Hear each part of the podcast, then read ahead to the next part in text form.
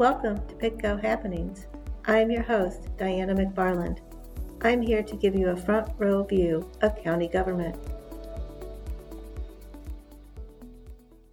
You know, I think my message would be simple. If you have to think about the fact of whether I need to call 911 or not, it's probably not needed. Mhm. If, you know, if it's a true emergency, you know, you need some help, you know, got somebody having breathing difficulties, if somebody's been a traumatic incident, obviously, I'm not saying, you know, don't call for that help.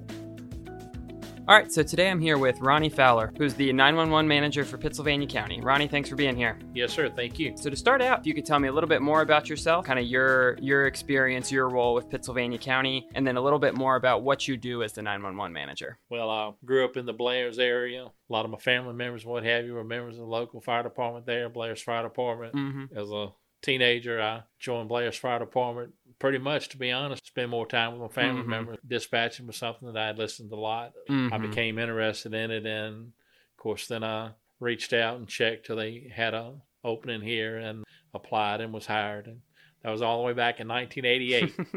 So I'm sure things have changed as far as how things are done here. I'm sure things have changed a lot since then. Yes, sir. Quite, quite a lot. You know, back then, quite often we'd have one dispatcher on duty. Mhm. Occasionally, uh, we'd have two. You know, we've came a long way since that day. Right, absolutely. You know, with with that as the backdrop of you know, you've been in this business for for decades. Tell me a little bit about what a dispatcher Their does. dispatchers here, they have a lot that they have to keep up with. Me personally, I have to make sure I have adequate staffing. Spend Mhm. a lot of times looking at weather maps and what have you, and tracking storms and trying to, you know, prepare and have people in place and resources available in case Mhm. that bad storm hits or calls increase. Uh, my my responsibility is just basically to make sure everything goes smoothly. I'm a direct contact with all the fire rescue and police departments Mhm. that we deal with. Right. And you mentioned earlier, you know, that back when you started, there would be one dispatcher in the center at, at most times. And now I know, you know, we have four or five. So tell me a little bit about what the people who are in, in the dispatch center answering calls, you know, what are they doing? You call Yeah. 911, they say 911, what's your emergency?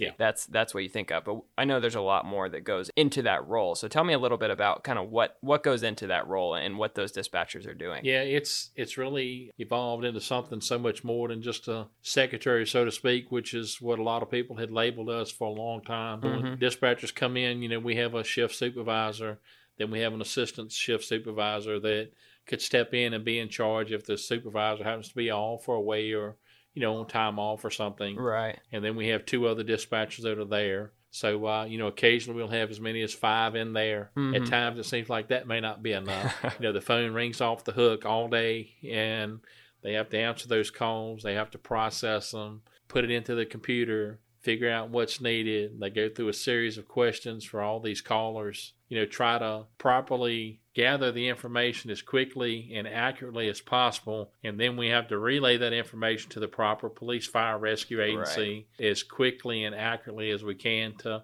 you know, get the help out there as needed. Mhm. Not only are they answering the calls, we also go through the protocols for police, fire, and rescue Right. Mhm. where we're actually asking questions and giving medical advice back to them. Hold pressure here. Is a Mhm. patient conscious breathing? Depending upon the answer that the dispatcher puts back into the computer, it'll prompt the next question, tells Right. them what to ask, and they're better able to, uh, you know, serve the public and hopefully get the information accurately and pass it out, you know, to the volunteers. And you know, it makes a lot of difference to them too because it lets them know what kind of resources Mhm. they need to be responding with based on you know what information we're dispatching out. Right. hmm The the dispatch center plays a critical role in, in as you said, making sure the correct resources are going in a timely manner to whatever the situation may be. So tell me a little bit about essentially just how, how the pandemic over the last year and a half has impacted the 911 center what you guys do on a day-to-day basis. It's been almost overwhelming at times. Mhm. You know, the call volume alone has increased. The calls that we're getting, I think some of them that may be general flu-like symptoms. I think Mhm. some of the people, especially some of the elderly or people with other underlying medical conditions, what have you, they're in fear that you know they may have been exposed to COVID or actually have COVID. So they're calling. We have to treat every one of them as if they're the real deal. Try to make our providers that are responding aware Mm-hmm. And I know, I mean, generally, even I mean, before the pandemic too, call volume has been going up steadily over the last several several Oh, years. yes. So obviously, it's not just the pandemic that has led to, to the increase in call volume. So what what other factors play into that? What are some other things that, that you all are seeing? You know, I looked earlier today and we've already generated almost 25,000 police, fire, and rescue calls to date in Pittsylvania County. I think the general public has a misconception that if I show up at the hospital in a rescue squad or ambulance, that I'm going to be seen right away. Well, that's simply far from the truth now.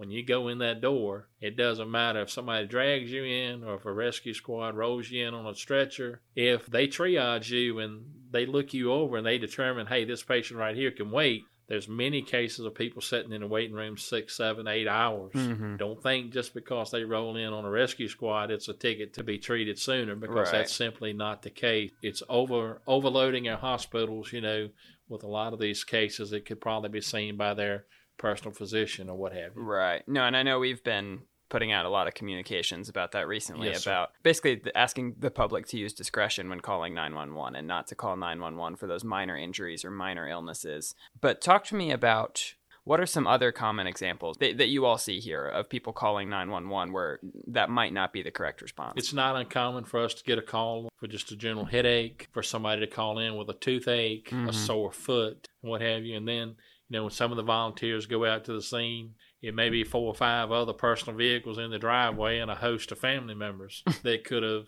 easily taken this patient to be seen by, you know, a private physician or something else. And instead of tying up the emergency services, that's some of the things that we're having to deal with. And I don't think it'll ever stop, but I just wish people would realize right now, of all times, the hospitals are overloaded, they're Mhm. understaffed, and that's creating a lot of diversions, meaning that the hospitals unable to take non critical patients, right. and that's making their volunteers have to transport to further locations, Mm-hmm. which ties them up and takes them out of the rotation to be able to handle the next true emergency that may come in. Right. No, and that that was one of the things I wanted to talk to you about was those diversions that you mentioned. So I know Yes, your center, you guys are, are dispatching the, I guess, the correct resources to any emergency scene, and then also telling them once they get there where they can go if they need to go to the hospital, which one makes the most sense based on. I'm assuming you're communicating with the Yeah. hospitals, things like that. So talk to me about the complications that when these hospitals are going on diversion. One, what that means, and then two, how that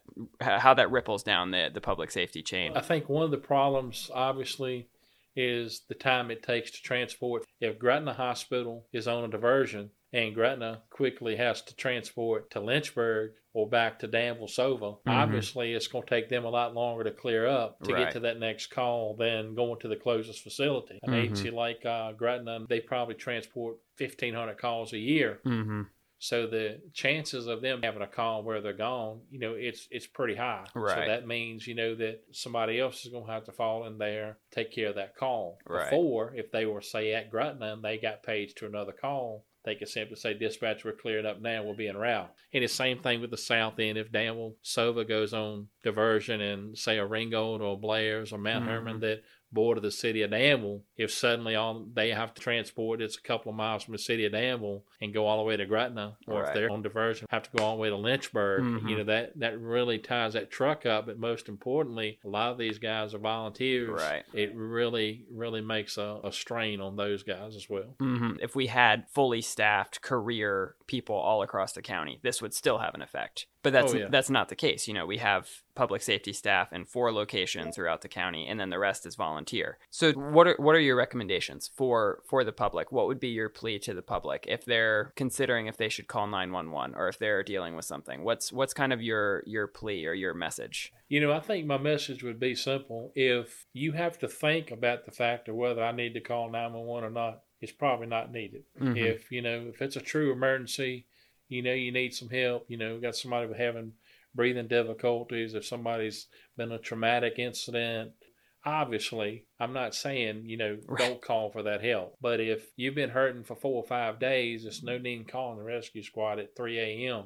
to come out and get you because you've got a toothache Right. right ankle is hurting and been hurting for three days. And I mean, we get this. hmm You know, con- contact a local physician. I think we could all be part of the solution to try to make it better with seeking some of these other alternatives for medical treatment. I think you know a lot of a lot of these could be handled without tying up the volunteers or the public safety truck, and most importantly, all these emergency rooms out here that are Mhm. that are you know just overwhelmed. I know you guys have to deal with with all kinds of crazy, very serious things from you know whether it be something violent or cardiac arrest or, or things where where those seconds and minutes really matter. So it's important in those situations that all of the resources available can be put towards that. Exactly. When I worked with the newspaper, I wrote a few stories involving the 911 center, and I remember Public Safety Director Slemp said that you know you guys in the dispatch center are the first are the first link in the public safety chain. So I think I think we kind of talked about uh, what that means, and you know that you're you're the one hearing the person's call first. You know you're hearing what what the emergency is and, and making quick decisions as to what what needs to happen next, who needs to go where. So from from your experience, kind of talk to me about some of the most memorable whether it be a single call or days that, that you've had while working here and, and kind of what that looks like and what your role was. In my 33, almost 34 year career, I've seen pretty much everything can be thrown at me. The roller coaster rides of emotions and of a day's events, you know, can really Mhm. get to you. The death of one of our officers that was had his wife taken many years ago, Officer Betterton, Hmm. it Mhm. changed me forever. If I had to define one day that changed me forever, still probably bothers me is more than any day else. Um, 2018 when Hurricane Michael came through, we had all the flooding. You know, we had several people that were trapped in water. Danville was overwhelmed. Their 911 calls were coming into us. Air Mhm. calls were going into them.